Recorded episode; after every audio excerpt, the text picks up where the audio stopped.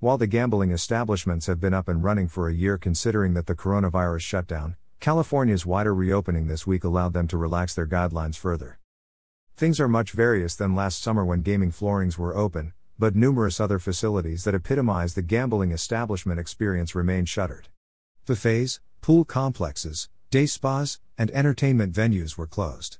Temperature scans and mandatory mask requirements were everywhere. Especially in the last few months, the gambling establishments, motivated by a reduction in COVID 19 cases and that June 15 resuming date, have moved towards something resembling normalcy. We recently saw a few Southern California casinos roll back their mask and temperature level check requirements. In May, Pechanga Resort Gambling Establishment opened its medical spa, hotel, and swimming pool to the general public after those parts of the complex were closed for more than a year.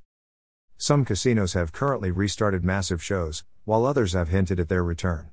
Other home entertainment offerings such as esports are on their way back, too. However, there are some things that COVID 19 has wholly altered. Buffets will not return at a few of the casinos, and those spaces will instead end up being something various.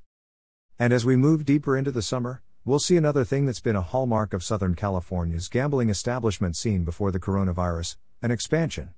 San Manuel Gambling's establishment in Highland will complete the first phase of its $550 million growth that includes a vast video gaming floor, 24 hour restaurant, and several shops.